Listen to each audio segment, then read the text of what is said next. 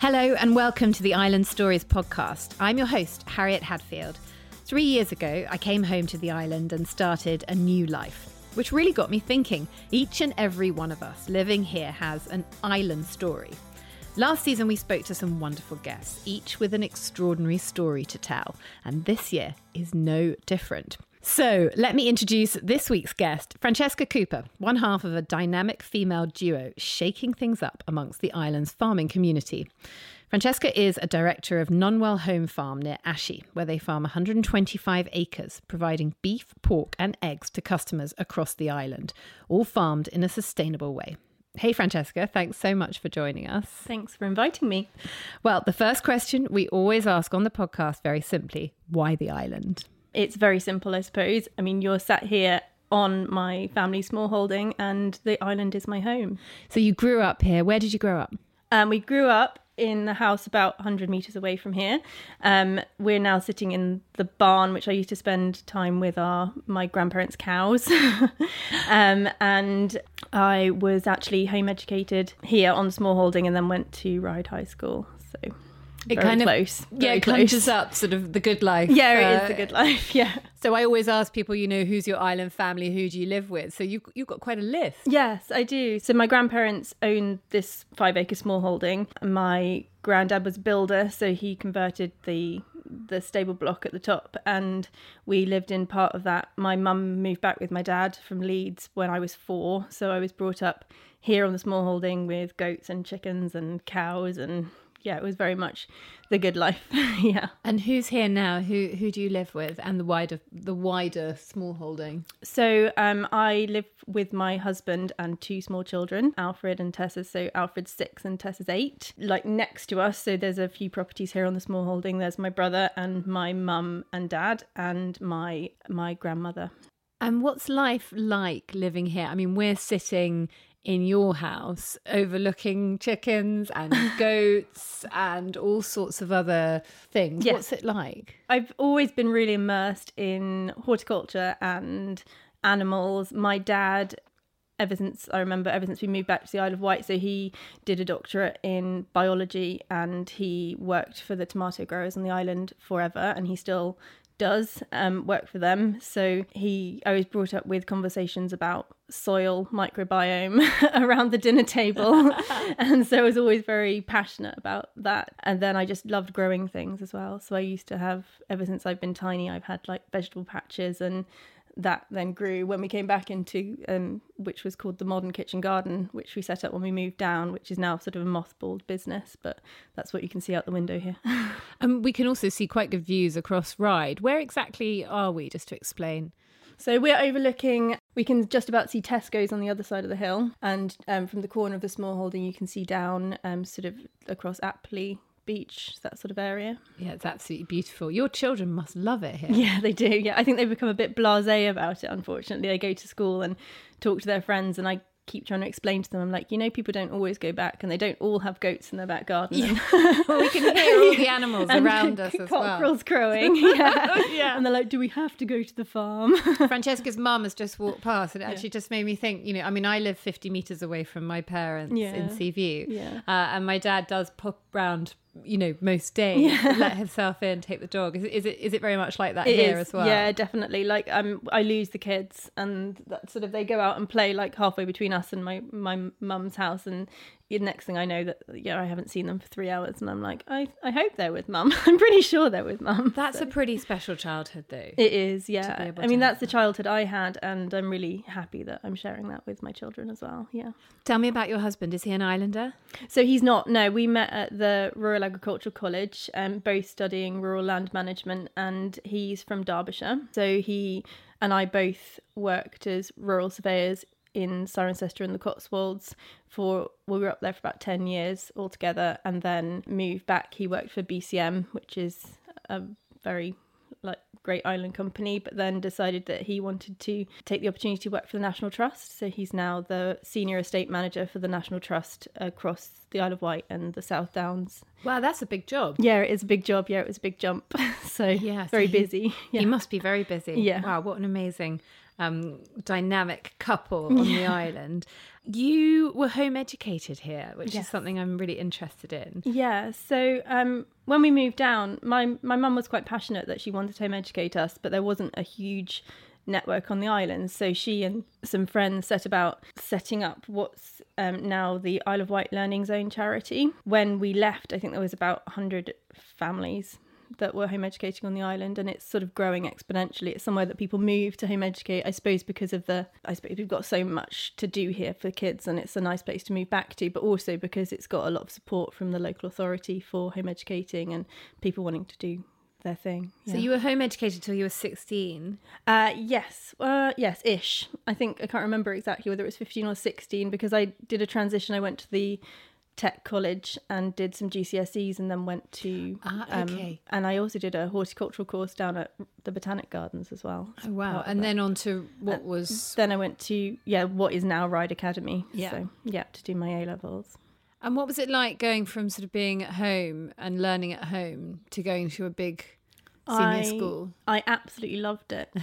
yeah, I was so passionate about learning, and I was always a bit of I was the swot at the front of the class, I suppose. And I suppose when you're doing it uh, with A level students, they're the ones that are, are left that still want to learn, and so um, I, I had quite a group of friends there. I knew some friends through. Um, we were quite involved in the Ryde Carnival project, and my mum was one of the artists on the Ryde Carnival project back in the day when we had all the excitement of the Notting Hill guys coming down. So I sort of knew the place and I knew the people, and yeah, I just really loved learning. So And what about your children then? How how how's that kind of shaped how you decide to educate them? Uh, yeah, so we started out um, home educating them. It felt like it would be really easy, especially at the time when we moved down to the island. We converted this barn into a house and we were very much just living on the land. And Oliver was working for BCM at the time part time. So we had a lot of time and we were living the good life for a few years, I suppose. And we were home educating for a couple of years. And I got back involved with the Isle of Wight Learning Zone, which was the one that my mum set up. And then I suppose during COVID, everyone was doing it. And then after COVID, Oliver decided to go for this bigger job. And then the farm came up, and it was just sort of not possible to do all the things. So we decided to put them into school, and they actually really love it. And we found a really lovely tiny school over in St Helens. I always don't want to tell people about St Helens because it's so amazing, but, um, and it's so lovely and small. It's um, uh, like a proper little village school with a big green out the back, and um, I, I love it. I suppose we're in there now, so other people can try and join. yeah, I always hear good things about Yeah, about St great. Helens. Now, growing up, you used to ride horses, so you knew the land, you knew the sort of the, Isle of Wight landscape. Yeah, we used to spend a lot of time um, riding horses around, specifically like this area, um, up and down Gatehouse Lane, which is just around the corner, and um, up and over to where we now farm at Nunwell. So, Yeah, that's what I wanted to ask you Yeah. about because I love this idea. When we spoke about it before, you said it was a sort of circuitous route back to yeah, Nunwell. Yeah, really circuitous. I suppose because of my love for the estate from that point, we used to just go and walk up there and like play in the quarries and yeah, ride the horses over there. And I think it it was probably the first place where I'd really been aware of a country estate as well. And then that very much led into my wanting to go and study at the Royal Agricultural College where I studied estate management and and I don't know, I suppose I was always a fan of Jane Austen novels and things and let my mind run when I was little and, and especially the Nunwell estate where it's got um, this beautiful listed parkland around the original um, Nunwell house. It's quite like evocative. So, if you just were to describe where it sits on the island, how would you describe Nunwell Estate and how much land it takes up? So Nunwell estate is um, now around 900 acres. At, well, at some points it was really big. Actually, at some points the, our original deeds for where we're sitting here, which is about two miles away, has the Oglander family on it. So they Wow. used to own right out here. It was a very big estate, and um, but now it's about 900 acres, and it sits sort of on the north side of Brading Downs. It goes right up to the back of Brading and sort of out through Hardingshute to towards Tesco's. So So, how much of it do you have? How much do you and uh, Holly, your your business partner, have? So we farm um, with a share farming agreement with Rob Oglander, the owner of the estate. So his family have owned it for a thousand years, which is always quite romantic, isn't it? Yeah. Um, so with him, we we farm our livestock on 125 acres um, of listed parkland and some arable land that we have for the pig. But we actually then stretch beyond that because the Wildlife Trust took on um, 350 acres of it a couple of years ago to do a conservation rewilding project. Um, and we graze our belted Galloways and saddleback pigs across that to help them with the conservation. Um, the development of the conservation grazing there. Okay, so we'll, we'll talk about rewilding a little bit later on. Um, but I'm fascinated to know how this all came about because you've only been farming for a couple of years. Yeah. Um, and you are in it with your best friend Holly. Yeah. Who you grew up with on the island. Yes, yeah. So she was home educated as well. So like, I suppose you like school friends. We were home ed friends. Yeah. And did you ever then kind of dream of doing something together? Um, I think, well, actually, at the time, she was very much my sister's friend. So she's a couple of years younger than me. Um, but she was pretty much brought up on this small holding as well. We were all hands on with cows and pigs and vegetable gardens here. Um, she was, yeah, dragged up on the small holding as well, very much in part of the community. So what happened? How did you how did you end up starting the farm? So um, it was a whirlwind, really. So we moved back um, in 2017 and started the Modern Kitchen Garden, which is a no dig vegetable garden, and did a, some catering work with that off the back of that. And Holly actually started out with that as well. So we set that up together, but then she had a small child. So um, sort of stepped away a little bit and I ran it with Oliver. But then in 2021, Oliver was working with BCM and went to the estate and uh, the, the Nunwell estate to go and talk to Rob just about prospects and land management and stuff and came back. I think he mulled over a couple of days, like whether he told me or not. But a couple of days later, he was like, Oh, I was chatting to Rob and he's super lovely and super enthusiastic about doing all these exciting things with his estate. And some of the land's going to be coming up. And we've always thought, oh, it would be super nice to put some of our sort of management skills where we've been managing country estates and farms into practice. We'd always been sort of frustrated farmers. And weirdly, we had sort of written up sort of a skeleton. Sorry, mum is just waving, saying that there's a goat giving birth out the back. so Does she need edit to that go out. and I don't think so. I think she just wanted to see if but we can just say that there's a goat giving birth. There's babies everywhere. Oh my goodness, I love it. That gives us a real idea of what it's like living here. Okay, so you Sorry, had this we vision, about you had having this a- idea. Oliver had spoken to Rob and came back with this sort of idea that maybe we could apply for the tenancy of part of Nunwell Estate, which was amazing. And we were like, well, why not? Um, you know, we've never really done farming in a big way, but I had a lot of experience of had a lot of experience with the business planning. So we wrote up a business plan and did all the costings, and we knew what we were talking about from that perspective. And we sold the vision to um, Rob like very much with the help of like all of my family were involved at that point and Holly and Tom. So her husband is a graphic designer. So we created this pitch um along with some photos from our lovely friend Maria Bell. And we created this thing which his land agent had never really seen anything that looked like that before because it was like this shiny glossy document of of our vision. We all got very excited and i suppose the rest is history. We I suppose at the time we had tiny children and we were like, one day we'll get a farm. Maybe in five years we'll get a farm. And then suddenly it was there on our laps and it was it was very much a whirlwind. Yeah. Sometimes you have to just go for it, don't Yeah, you? you do. Despite having Yeah. small children Yeah. and everything else going Definitely. on. Um, you say shiny and glossy, and I think when I look at your website, I definitely can see and your Instagram. You know, the, the marketing is spot on. Yeah. Just explain what the farm does. What's its kind of core business?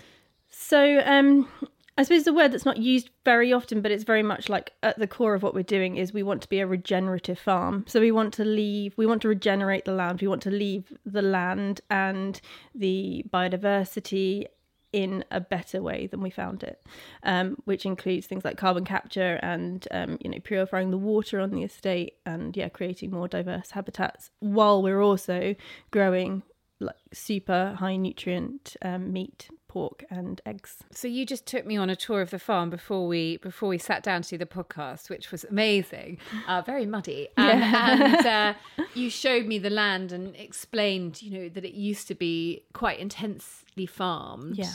So what are you doing that's different? If people can't, if people sort of, you know, really want to understand the whole regenerative thing, what does it mean?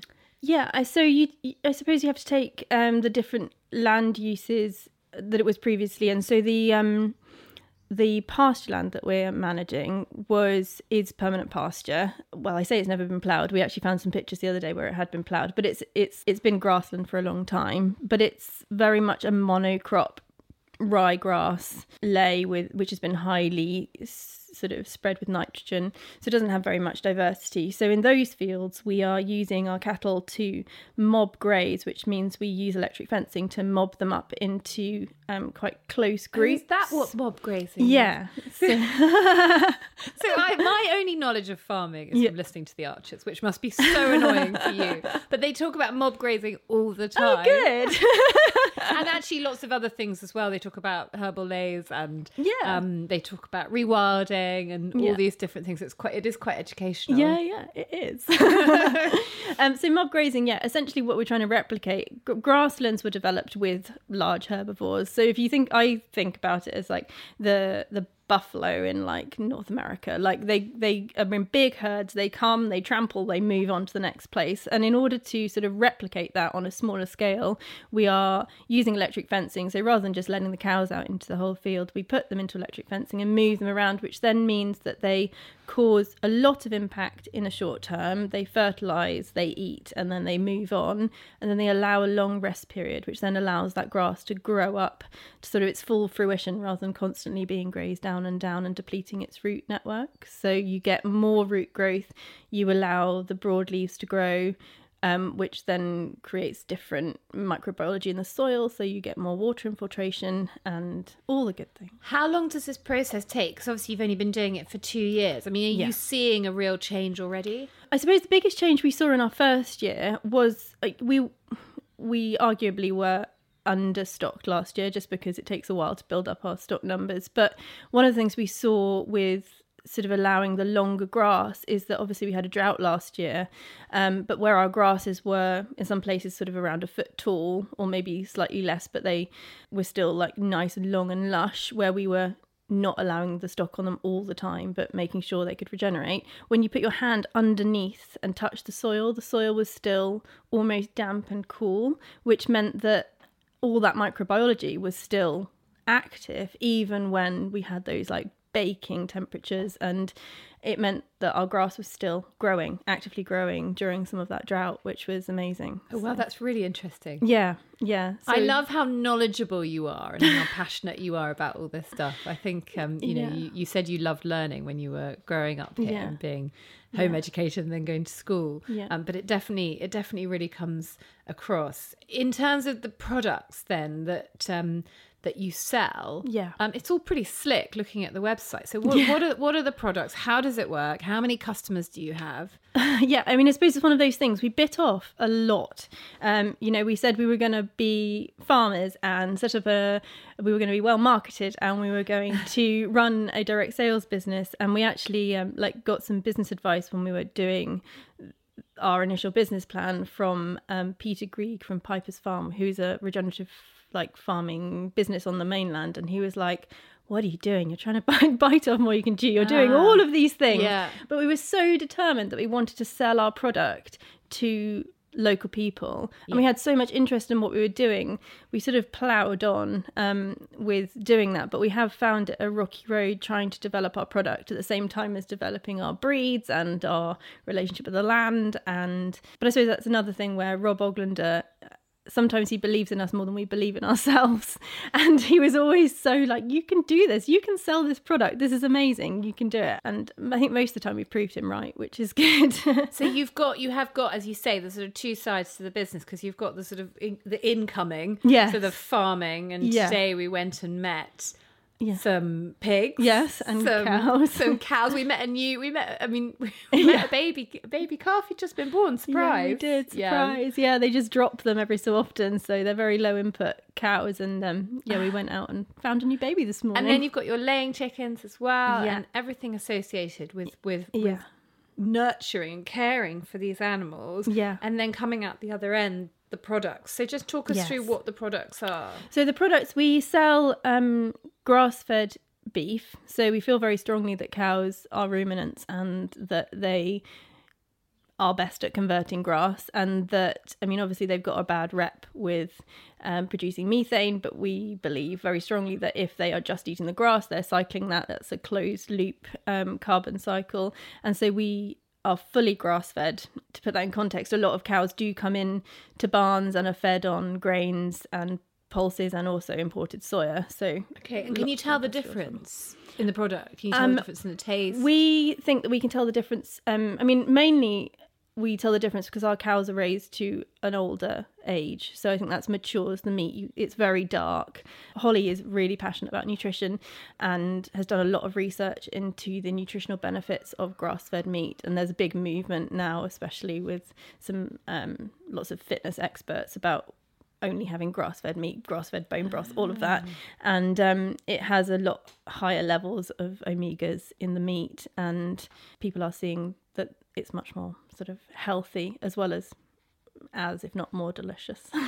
But it brings me on to something interesting you told me, which is that both of you have been vegan. So Yeah. both of you have been sort of plant based. yeah, And then now you're running a business where you're selling beef, you're selling pork. yeah, yeah. How does that work? I think it's so interesting. We've always been really passionate, like climate campaigners. We believe very, like we're very uh, emotional about um, sort of making sure that we leave the planet in a better place than we found it.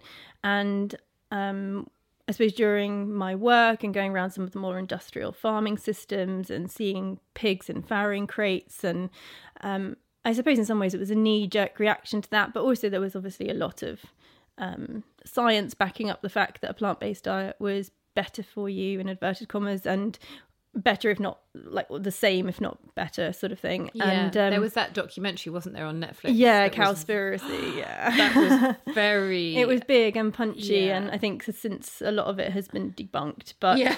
at the time it was punchy enough Yeah, to make us try but it. You had a bad experience from being vegan. I did, yeah. So both Holly and I found that it was we just didn't thrive. I got chronic fatigue and Wow. found that like um my my teeth started like I got a lot of um fillings during that time. I just couldn't really metabolize the I mean some people can. I think that it's Well, everyone's yeah, different. everyone's different Yeah. and people's microbiomes are different and actually like my husband seemed to be totally fine on it but yeah i really struggled i got really low in b12 and had to take like had to go and get b12 injections and Mm. gradually work myself back and i suppose during that time we started looking into how we could find or source meat that was um raised in a way that was good for the planet and good for Yeah. animal welfare really It's a great story as to how you came to what you're doing It you know, through all these different experiences. we want to live in a way that we believe sort of Yeah. thing and i suppose at the time that was veganism and and i'm really glad we went through that phase especially as it's still something that's very much bubbling in the background and i think that um it's nice to be able to talk to people about and be understanding about why people have made that choice I always think you have to be careful of having an opinion on things if you don't know anything about it. Yeah, and you exactly. certainly have been We've through. done it. yeah, Yeah. exactly. You you you can definitely speak from uh, experience. Now, in terms of the the actual your customers, one of the things I love about your business is that mm, almost all of your customers are on the island. Yeah. yeah So how many have you got, and where? How how does it all work? The basis of i suppose our direct sales business is our egg club so we have we deliver to around sort of 60 70 local customers who order anywhere between 6 to 30 to 60 eggs some What? people love 60 eggs. Yeah. Um so um that's sort of really formed the basis of our sort of customer base and then we get people ordering ad hoc on top of that they either like top up and buy meat on top or we've started doing weekly offer boxes so we create a selection of meat for them wow. a lot of people have just been buying those which is quite nice yeah so. we get a veg box from a living from a larder yeah, yeah, from living larder yeah. and it's it is great actually because it does make you eat stuff that it's you wouldn't great, otherwise yeah. eat and you know it's local exactly it's one of the i've always found um I suppose one of the things that Holly and I, both being working parents, is like we've been uh, thinking about who our customers are and what they need, and essentially they are us. And what would we want? We want someone yeah. to produce nutrient dense food that we don't have to feel guilty about and deliver it to our doorsteps. And yeah, we get living larder. I mean, Will and Amy are amazing, and I always love it when I drop off a, a bag of meat and some eggs next to their living larder boxes. It's like you know that that family's going to get all their nutrition in the week. Yeah and, and all Isle of Wight grown as yeah, well. exactly yeah.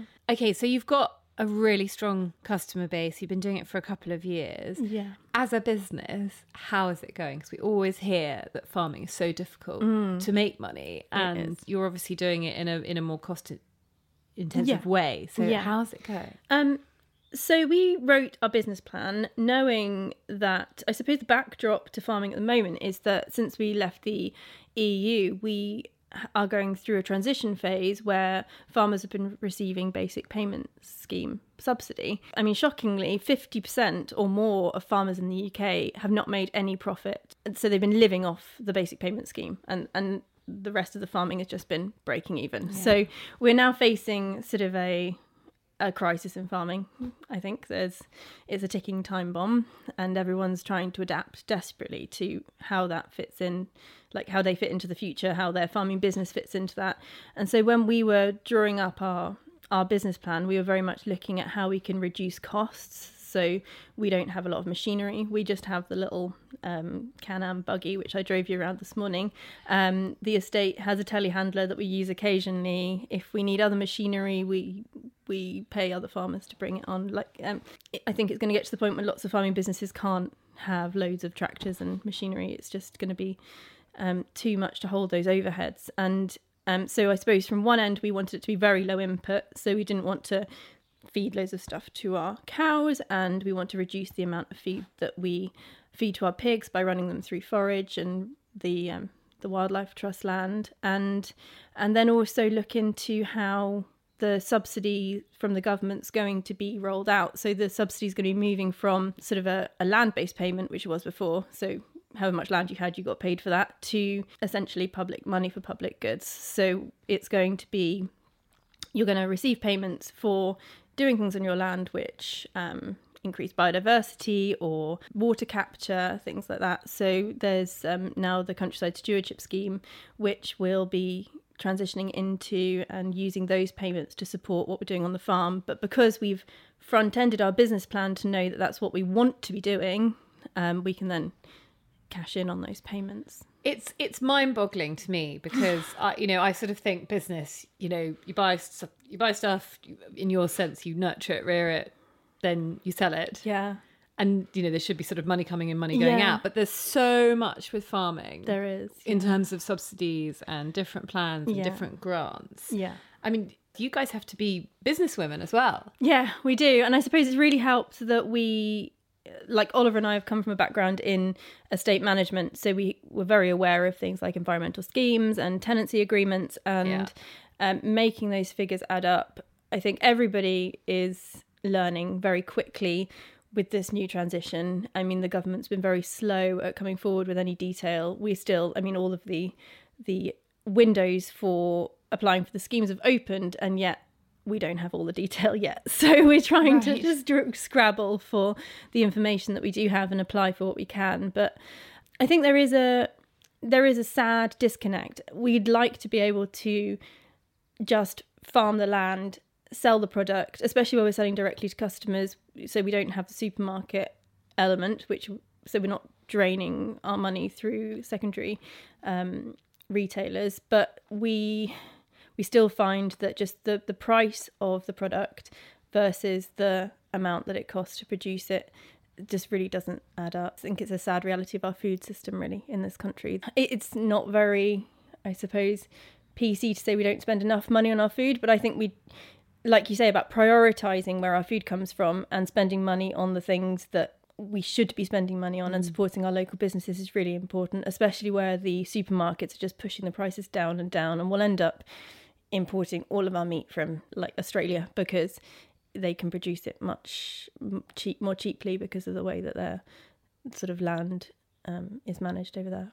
It's quite a hot topic at the moment, isn't it? In terms mm. of you know this ticking time bomb again. Yeah. I mean, I hate that expression in, in some ways because it feels like lots of things at the moment are oh, ticking, ticking time, time, bombs. I know. Um, but certainly in the terms of what we eat and where we get our food from, and I think it's something that governments in the next ten years are really going to have to yeah to grapple with, and it's it's a difficult balance of telling people what to do, I know, which no one really likes no. when government does that, no. but at the same time, you know, trying to make nutritious good food I available so. and and yeah exactly. I, I, think that's a really interesting and difficult one to solve.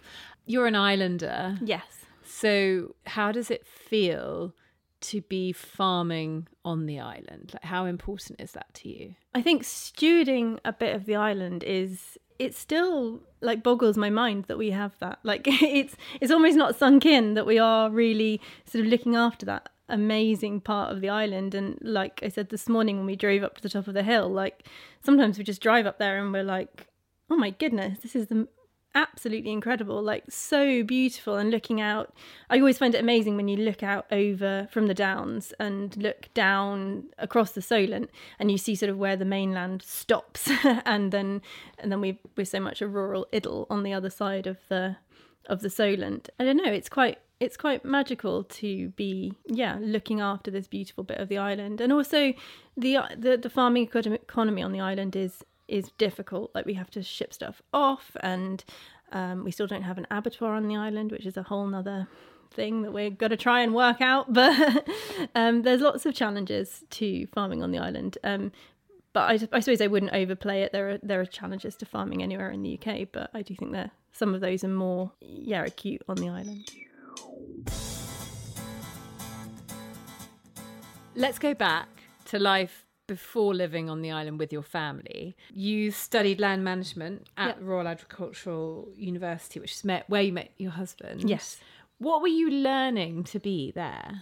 So we were learning to be um, estate managers, and it was one of those things that at the time I spoke to people about it, and they were like, "Well, what are you going to do?" And I was like, "Well, I'm I'm learning to manage country estates," and they're like, "Oh, like Downton Abbey," and I'm like, "Yeah," but actually, I think people don't really know that there are a lot of country estates. You know, it's not just royalty that has palaces and and land. There are a lot of country estates around the country, and I um, worked on a estate called the Bathurst Estate, which is I think at the time about twelve thousand acres, two hundred residential properties, and eighty commercial properties. So that sort of um, property portfolio, but in a rural context. Being an estate manager, you manage the estate for the landowner, so you are sort of a, a generalist, I suppose. You know about uh, property management and farming and managing business and um, all of those things. And that really appealed to me to just um, sort of be be looking after sort of the whole portfolio for someone. Yeah. And you worked after that for two different sort of big rural property companies. Yeah. And looking at your LinkedIn, it seems like the sort of passion for renewables and mm. energy and regeneration kind of started to creep in through your career. Yeah, I was I was fortunate to work in one of the firms with someone who had come from a background in renewable energy and um, it was really exciting working with him and looking at rolling out renewables. And I learned at that point lots about sort of the national grid and how we needed to improve that. And I suppose, yeah, I mean, renewables and looking at how we could produce more from the land, energy or food was always quite a passion. Yeah. And I know that you've we've mentioned a bit about rewilding, um, quite a controversial topic, even yeah. on the island. It divides um, opinion, but you're very passionate about it. I am, yeah. It's um, like you say, very controversial, and I have uh, lots of debates with some of our farming contemporaries about it. But I think we've got to the point where we can have like a nice, robust debate rather than an argument, which is quite nice. But I do feel very strongly about rewilding. I look at the land, especially on the estate, so it's 900 acres 350 acres are in the rewilding project stewarded by the, the Wildlife Trust. And I think the thing is, and I suppose we have so many, like you say, ticking time bombs and existential crises that we don't really want to think about. But one of the ones that I um, sort of been reading more and more about is the fact that we have a huge biodiversity crisis. Um, the the UK is one of the most nature depleted countries in the world. And if I was good at statistics, I'd be able to reel off sort of um, what that means from a statistical perspective. But when you read them, they are quite staggeringly horrendous, like the amount of insect life we've lost in the last 50 years and the amount of invertebrate life we've lost. Like there's a mass genocide going on out there mm. without us even having like thinking about it. And I know that people like David Attenborough are trying to draw attention to it, but I think sometimes we just get a bit overwhelmed, like you say, with um, having to think about that. But from my perspective, being on an estate where I can see that say a third of the estate is being used to create an incubator for all of those amazing um, habitats which can support i mean we've already been seeing like huge flocks of linnets and uh, yellowhammers and we've had small-eared owls that have been flying over there. The you know the the sky in the autumn was just full of like insects and birds and and it was quite a stark contrast when you looked sort of the other way and looked at the conventionally farmed land and it just didn't have that level of diversity. And and I think I, I don't know I find it difficult that people can argue otherwise that we should set aside some parts of our land and it's not huge amount of the you know the Isle of Wight in total and it's creating this like I say an incubator which means that then when we do our nature friendly farming next door, those things can have somewhere to come out from that can repopulate our, our landscapes with all of these amazing wildlife. I guess rewilding to me, and I don't I don't know enough about it to have an opinion either way, and I know it's a really nuanced argument. Um, but I guess in a way, it's victim to the same thing we were talking about of it being so complex. Yeah. Um, so it's not as straightforward as just giving back some land. There's no. offsetting and yeah. credit. Yeah, um, yeah, yeah. You know, sort of starts to make people's heads spin, and, and and and I think you know it gets a bit complicated maybe. It does. I mean, land use, there's been quite a lot of moves to sort of try and quantify all of the different, the sort of layers that you can put on top of land, like the public access and the mental health benefits and the biodiversity and the food production. And I mean, land is incredibly emotive because it is it's not just like a factory. you know, we're, we're producing food, but we're also producing, uh, like, we're capturing carbon and we're filtering water and we are creating habitats. I think that trying to marry all of those things is really important. And I think it's very simplistic when people say things like, "Oh, you're taking that land out for of food production." And I know that especially you know with the war in Ukraine that was a big thing you yes. know I can't believe you're taking out food production but actually the land that has been reverted on the Nunwell estate was never well it was used for food production in the past but it, it, during the last few years it's been used to produce maize and ryegrass for the biodigester to produce biogas which i mean you could say is a green energy but i personally think that it's not the best form of land use um, it's quite an intensive form of land use that can cause quite a lot of soil degradation well so. you were explaining to me earlier that, that that whole idea was meant to be for waste products from yeah. farming rather than just farming, you know, yeah. from the from the beginning. To, yeah, the, the biodigester concept was very much sold as going to be turning all of our waste into biofuel, and it ended up being a very lucrative way that farmers could sell um, maize and um, rye grasses into the biodigesters in order to balance out the levels that they needed to create the gas and then it just sort of transitioned to being mainly those yeah. products those crops that were going in rather than really any waste there's a big thing on the islands that kind of it, it, it makes me think that you know both you and hollie yeah. are quite outspoken about your opinions yeah. about things so how has that how has that been as sort of new um, female farmers? How how have you gone down with the with the farming community? Um, yeah, I think at the beginning we we used to joke and say we were like public enemy number two or three after the Wildlife Trust and the the National Trust on the island with farming community. But um, I think it was very much tongue in cheek. We we knew quite a lot of the farming community. Um, and uh, like knew and liked and got on with them. I think there was some of them more um, the old school farmers, and I don't think that they would mind me saying that they were uh, they were to be convinced when we joined the farming community.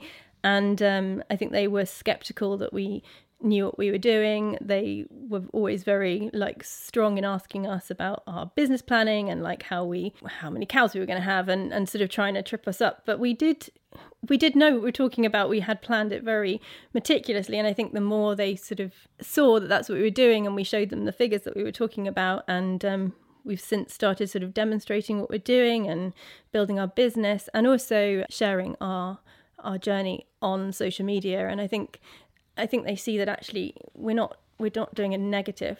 We're we're not a negative to the farming community. Hopefully, we're we're a net positive contribution to everyone here. So. Well, it's a very marketable concept, though. Two Yeah. women farmers. Yeah. know, I, I, and you know, as a woman, I kind of hate that Yeah. sort of obsession with. Oh my goodness, Yeah. a woman is doing this. I It's know. crazy. But actually, you know, with farming, it's probably one of the few professions left where it is pretty unusual. Still. It is, yeah. I mean, we um when we started the farm, so for the first eighteen months, um, we were farming me and Hollie with my brother Christy, and and we were very much we did lean on him quite heavily when it came to all of the the heavy lifting and stuff. so we were in our own way leaning into that stereotype, but um, uh, he has actually decided to step away from the business a bit, and um, it means that we've got to find out ways of actually even things like the cattle crushes or uh, Yeah. you know the the taggers for the cows are just slightly too big for our hands Really? and like yeah Oh, everything wow. is just it's a man's world. it is a man's world and even like driving the buggy like if we lean forward the the sensor goes off thinking that we're not set on the seat because we can't touch the pedals properly and we've got to find a way of sitting and it's just Oh, wow. everything is created for men and there is a big move to try and even workwear you go and try and buy workwear and it's all men's workwear not women's workwear yeah, So- you were wearing these very fetching overalls. It's a good look. It is a good look, yeah. and actually, your Instagram really reflects it as well. Mm. Um, I think the marketing, the, the website I said earlier, they're all just spot on. and it's exactly what we love on this island is Mm. businesses like yours that, you know, um, one of the things I was talking about at the weekend was there's been this Channel 5 documentary, Jewel of the South. I don't know if you've Yeah, seen it, yeah. but um, it's, ve- it's, it's very much depicting the island as sort of, you know, stuck in time, bucket and spade, um, lots of old people. and yeah I think there's a whole group of us yeah who want to see things differently and, and want to promote the island differently. And that's why I Yeah. started the podcast as Yeah. well. It was exactly to talk to people like you who are doing things a bit differently and shaking things up and Yeah. disrupting. Um, so yeah, that's that's been a real pleasure in terms of hearing your story. I did actually talk to Hollie about you because I always do um, speak to someone about my guest, um, and I asked her what makes Francesca a really special islander. And she said her love for this place. She always wants to be home. She loves being connected to the landscape, noticing things around her and bits of history. Where the island's a bit slower paced, she leans into that. She's always so emotional and aware of the environment, and she'll notice subtleties with the animals. And she's one of the most hardworking people I know, and she won't stop until it's done. I think I could say exactly the same back to her. we uh yeah we we sometimes get into sort of a competition of overworking which is terribly bad for us and our mental health i'm sure but we're, we're trying to balance that with It's quite with a female trait, though. Isn't it? yes trying to set some time aside for I think I wrote in one of our Instagram posts recently, we've realized this is not a sprint. You can't sprint through this. This is a marathon and we have to look after ourselves. And and yeah, we're both pretty bad at overworking because we get so passionate about it. And I mean, living with Oliver as well, we like the, the you know the the pillow talk is all farming and, and land agency and and so it's quite difficult to escape from it but I don't, I don't know I don't know whether we really want to escape from it but I think making sure that we do just um, occasionally unwind and go for a run or do some meditation and it's Take a step back. take a step back yeah take in the island. Yeah. Um, what does it mean to you to be doing this with with Hollie, both island girls, bred here? What does it mean? I don't know. I suppose it brings back. Um, I've often had this sort of thought in my head of like a lot of people move away and and make their lives. And I suppose at the time when I moved away and was doing my thing on the mainland, and I thought I was like you know breaking away from the island, and it felt just a backwards place that I wanted to get away from. And um, even when I moved back, we moved back, and it was a very emotional decision to move back. But at the time, it felt like oh crikey, I'm going back to the island. I failed. I moved back to the island. Um, but actually it it has a lot of opportunities from that perspective, and I think that both Hollie and I found that its slightly slower pace means that I suppose it it means that we can stand out and and we can do our thing. And it is exciting to do it here. And there are a lot of opportunities and niches. I mean you look at our high streets and you think you know the the opportunities for small island businesses yeah it's still got that potential. It may be say what you say 30 years behind the mainland but that means that we've got 30 years of potential to grow this into an amazing place. So yeah, yeah. i think both of us feel very strongly about that that there is a lot of opportunities here final thing every episode we ask our guests a quick fire round of five things about the island so are you ready for your five things i think so remember them all okay number one your favorite place to grab a bite to eat so it is tricky and i know lots of your guests have struggled with this because there are lots of there are lots of places really like popping up now. But I think my favourite place, I think the place that I find most unique is True Food Kitchen down at Castlehaven. Yes. It's just so so Isle of Wight, sat there overlooking the sea, and it's such a yeah, it's a gem. yeah, lots of um, happy memories from from last summer actually on yeah. blue sky days. So good, yeah, it's it? a very yeah. special place. Okay, number two, your favorite beach. So my favorite beach is um, it's called Mount Bay, and it's a hidden gem. Oh. And I oh. almost didn't want to tell you guys about it because everyone will go there, but it's um, so. It's between um, sort of Steephill Cove and um, Wheeler's Bay. So it's down sort of off um, St Lawrence, and it's about half a mile's walk from the road. But it's one of those little tiny bays at the bottom of the island, and it's it feels like a desert island. And you can go there in the summer when all the tourists are on the big beaches and it's completely empty and it's absolutely stunning. It's got like a little stream that the kids like to dam. And i know you're going to be there next year. We're all going to be bumping into each other down at mount bay. I'm planning it already. That yeah, sounds amazing. well, i love steephill cove so yeah, yeah it's like that like but a, without the tourists. a mini version. Number three your number one island activity so I would say definitely running. It's how like Hollie and I like to go and have running meetings and it's one way that we really clear our heads and running around the landscape and enjoying it sort of in a recreational way when we're not just working on it is really special to us. And you've just lent me a book about running. Yes. Because yeah. I am not a runner. So um, yeah. no, I'm fascinated to read that. Number yeah. four, which island charity is closest to your heart? Um, so I think it would have to be the Wildlife Trust. I think that they are a great charity, and I think they punch above their weight when it comes to their their size and what they're doing on the island. I think that uh, they've bitten off a lot, and I hope that we can help them with like sort of managing their reserves. But I think that what they do for nature conservation and sort of comms for for the biodiversity crisis and stuff is really important.